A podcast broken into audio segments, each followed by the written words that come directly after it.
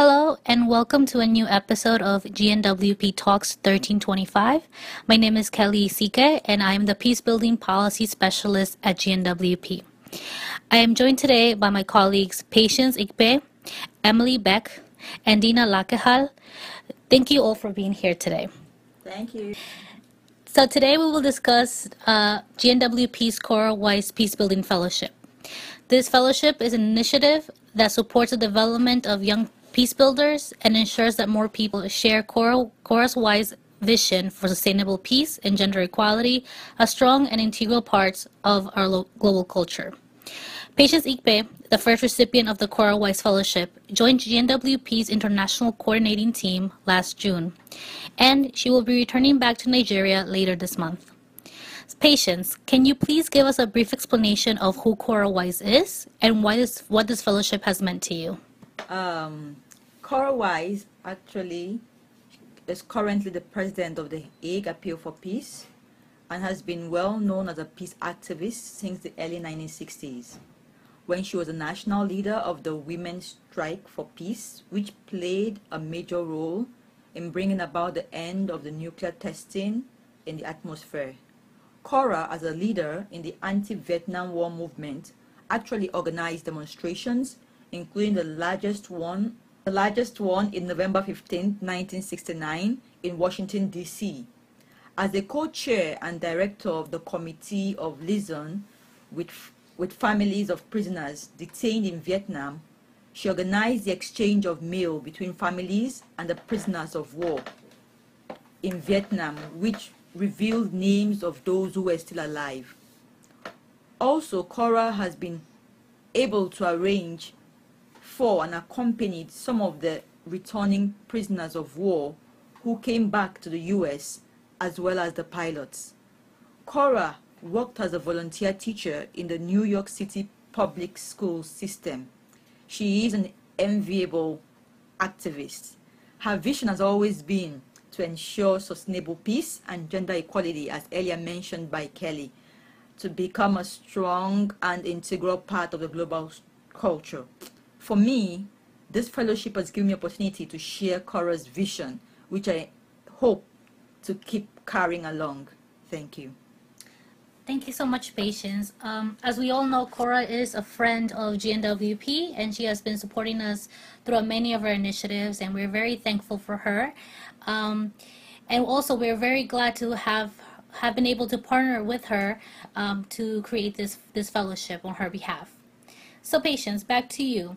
Can you give us a brief explanation of the work that you have done uh, for GNWP while in New York? During my one year exchange program here in the United States of America, working with the Global Network of Women Peace Builders.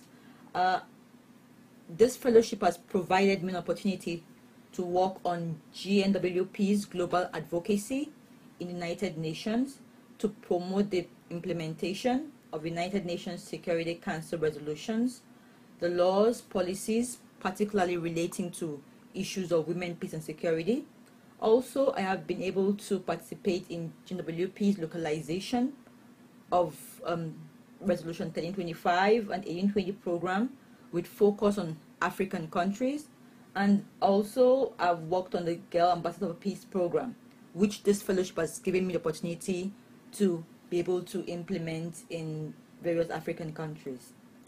Uh, for me, basically, I have been opportune to be in the field First, I was in um, Nairobi, Kenya, sometime in October for peace dialogue, which involved bringing in stakeholders from South Sudan due to the re renewed violence which occurred in July 5th, 15th in South Sudan. We had to bring in stakeholders from IGAD, um, from JMEC, from the parliament, society organizations, and also youth groups from South Sudan to Nairobi, Kenya, to be able to throw up issues and strategize on what the best strategy could be to ensure the promotion of peace in South Sudan. Also to have women's voices heard on issues of peace and security within the country.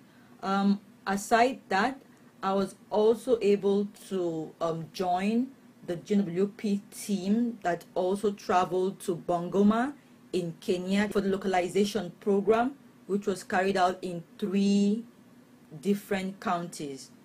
We had civil society organizations as well as um, representative from the Ministry of Women Affairs, and um, also we had representative from the three different counties, that is West Pokot, Bungoma, and Ogundishu. They were there to see how we can have an action plan for the integration of the Kenyan NAP, which was launched in 2016, into the county integrated development plans. So at the end of the workshop, we had three action plans drawn up for each different county, and the women and the various stakeholders who represented were so eager to ensure that issues of women, peace, and security is promoted within these three counties. So for me, this first-hand experience in the field um, on our localization of UNSCR 1325 is being carried out was uh, a major achievement because going back home now, I can be able to implement within the local government areas in Nigeria. Yes, that's actually correct. Uh, one of the requirements for our fellows is that they should go back to uh, the country of origin or the country where they are uh, geographically interested in working in, and uh, so that they can so that they are able to uh, bring back the skills that they have learned here at GNWP.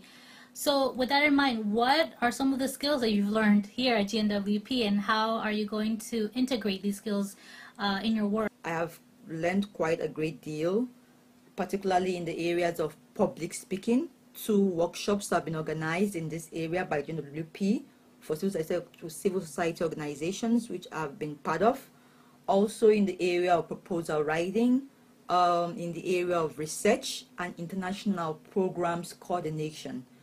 Back home, I organized workshops and programs within local communities, but with this my experience, I've been able to see how to conduct programs involving different countries, working primarily with basic civil society organizations at the grassroots. Also, I got to understand the need to coordinate with partner organizations within countries. This allows for us to have a good idea of the situation on ground and the needs of the people, particularly not only depending on research and reports, but having first-hand uh, experience and first-hand views on situations within the countries. Um, I hope to continue this engagement going back, working with the West African Network for Peace Building, WANEP Nigeria, to ensure that women continue to have skills, particularly in peace building, so they can be able to participate in peace and security issues within their communities, which is very essential for us as civil society organizations we are glad that you will be able to take on to take some of the skills you learn here and apply it back home to Nigeria um, because that is one of the things that the fellowship aims to do. Um, okay, so now we have two two of my colleagues, um, Emily Beck and Dina Lakehal. Uh, they're both our newest uh, research and advocacy interns, um, and they also, they also have some questions for Patience. Um, Emily? Oh, Patience, this has been your first visit to the United States. So can you please tell us what cultural activities you've enjoyed while in the States? Have there been any experiences that were out of your comfort zone or things that you've never been exposed to before? Okay. Um, actually, it's my first visit to the United States of America, though I've been to other countries within Africa. Um, for me, the cultural activities I've been exposed to have been attending and and um, watching the Independence United Independence Day of the United States fireworks on July 4th, 2016. It was lovely to be outdoors and to see the fireworks. The federal holiday provided me an opportunity to see the diverse, the diversity and joy of the American people. I enjoyed the annual Macy's Thanksgiving Day Parade in New York City as well on November 23, 2016. The Macy's departmental store employees dressed in colorful costumes, carrying floating balloons and cartoon characters. These were breathtaking. I had the opportunity to visit the Rockefeller Center Christmas tree with my colleague Kelly, seated right here with me, and the lightnings were so gorgeous. We had a large crowd, and we had to pull ourselves through the crowd. Although I could not participate, but I watched on the TV the New York, um, the New Year Eve Times Square ball drop. It was also very, very wonderful, and the crowd was gush. Mm. So much people were out so early just to watch the ball drop. For me, what was really intriguing was the snowfall. In my country, we have two seasons, which are the harmattan season, the dry season, and the rainy season. But during my stay in New York, I saw the snowfall. I couldn't help myself, but I took a walk and made some snowballs. It was very fascinating. Thank you. Yeah, it's great to know that you've had so many experiences here in the US. And also, just to point out something, uh, Patience tried sushi while in New York, and now she's in love with it, and it's her favorite, favorite dish. Yeah, that's true. I had so many dishes. Okay, so back uh, back to um, our interviews for Patience. Uh, Dina now has a question she would like to ask. Patience, what were your views on the United States before arriving, and have these views changed, and if so, how? Um, you know, when you're in Africa, we have Africans back home. We have like generally a different perspective concerning United States. For me, I was made to understand that the U.S. has streets paved with gold. Everything in the U.S. is golden. Money is growing on almost all the trees. You know, in other words, there's money in abundance. I would understand that because of these, immigrants are not welcomed. in other words, only the American people should walk on the streets paved with gold. And so we're told American people are not receptive. When you get back, I was giving advice when you get in, you have to watch it. Don't step on people's toes. Don't get people angry. Just be nice so that you can come back home whole. but I've come to see that it's different.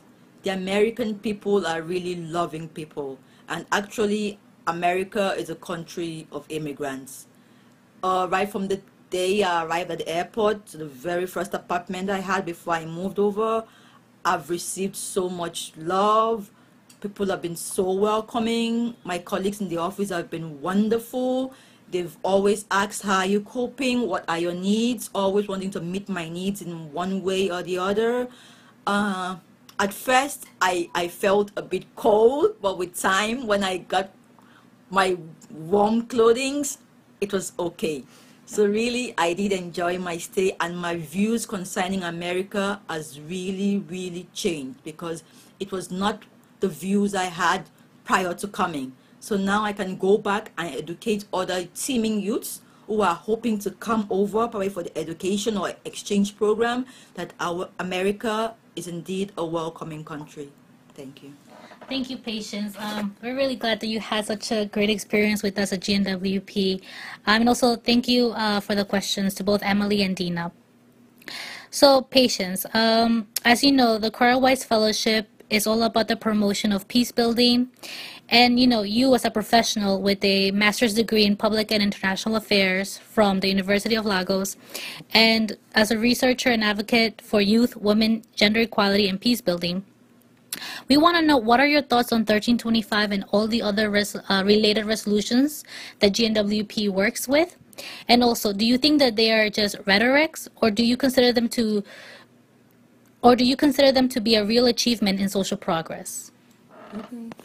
Actually, the United Nations Security Council Resolution 1325 and the seven supporting resolutions which came after it, for me, are real achievements in progress.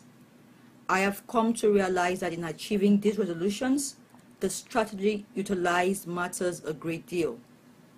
GNWP has been uh, the front in the front line of advocating and actually implementing the localization strategy, which has driven implementation of the women, peace, and security agenda at the local level, making these resolutions a living reality. I have been in the field and I've seen it. It works and it is being implemented. In countries where the localization strategy has been implemented, such as in Uganda, in Nepal, in the Philippines, there has actually been success stories within communities of men who have realized the relevant roles that women play in peace building. And these men are willing to co-partner with women in peace and security initiative. So for me having had a first-hand experience i really think that these resolutions are not rhetorics. They are implementable and they are actually um, resolutions in progress. Thank you We're glad to know that when you do go back to Nigeria, you will be able to help in the implementation of these resolutions, and in particularly with the Women, Peace, and Security agenda, which now more than ever needs uh, needs for us to continue advocating for it and, and implementing it. Um, and so, just to wrap up a bit, uh, Patience, do you have any parting words for our listeners? Um, my stay in the United States has indeed been memorable, and I'm planning to continue my work in promoting women's participation in peace building. To our listeners, my parting words are never silence a woman, but rather give her the needed opportunity to actualize her potentials and continue to contribute towards making the world a peaceful and better place. Thank you. Thank you so much, Patience. And on behalf of the GNWP International Coordinating Team, I just want to say that it's been a pleasure to work with you. You have been an asset to the team. You have brought so much experience and have taught all of us so many things, and particularly myself. And it has been, um, I will say, like you're my first Nigerian friend, and uh, you know we will really, really miss, we will really, really miss you. Uh, but I know that we'll be will we be able to collaborate in the future. Uh, you and GNWP with WANEP Nigeria once you go back, um, so that we can actually implement, you know, the Women Peace and Security agenda uh, and make it a reality. All right, so switching gears a bit, um, I would like to take some time now to properly introduce both of our interns who have you heard speak a little bit earlier today, Emily and Dina. Um, and so can you just introduce yourselves and tell the listeners a little bit about your interest? Uh, hi, yeah, so I'm Emily. Um, I am a student at Hofstra University. I'm going to enter my senior year in the fall. I'm studying uh, global studies and geography with minors in philosophy and civic engagement. Um, I'm really passionate about um, post conflict reconstruction and peace building efforts. Um, I first got into this work uh, through a case study on um, the Liberian Women's Peace Network and the way that they were able to uh, secure peace in Liberia. Um, and I'm really grateful to have an opportunity to continue pursuing this work with GNWP, and I'm really excited for everything that's to come in the next six months. Hi, I'm Dina Lakehal. I'm a senior at Rollins College, pursuing a double major in philosophy and political science with a concentration in law, society, and ideology. Um, in the future, I plan on attending law school to study international law or maybe even family law, gender, and sexuality. Um, I've previously worked with civil society organizations and nonprofits in my home country of Morocco and in Argentina, where I um, spent a few months abroad and became passionate about women's empowerment and policymaking and civic participation. I believe in bridging the gap between the social and the political with the goal of empowering all members of society to help determine the conditions according to which we live through education and equal opportunity. I'm really excited to be um, a part of the GNWP team as a research and advocacy intern to work on policy advocacy and implementation efforts of 1325 and anything related to women, peace, and security. Uh, thank you so much, Emily and Dina. Um, you'll be hearing more from them um, in future podcasts. Um, I also want to thank once again Patience uh, for all your work, and also I want to thank all our listeners for your continuing support.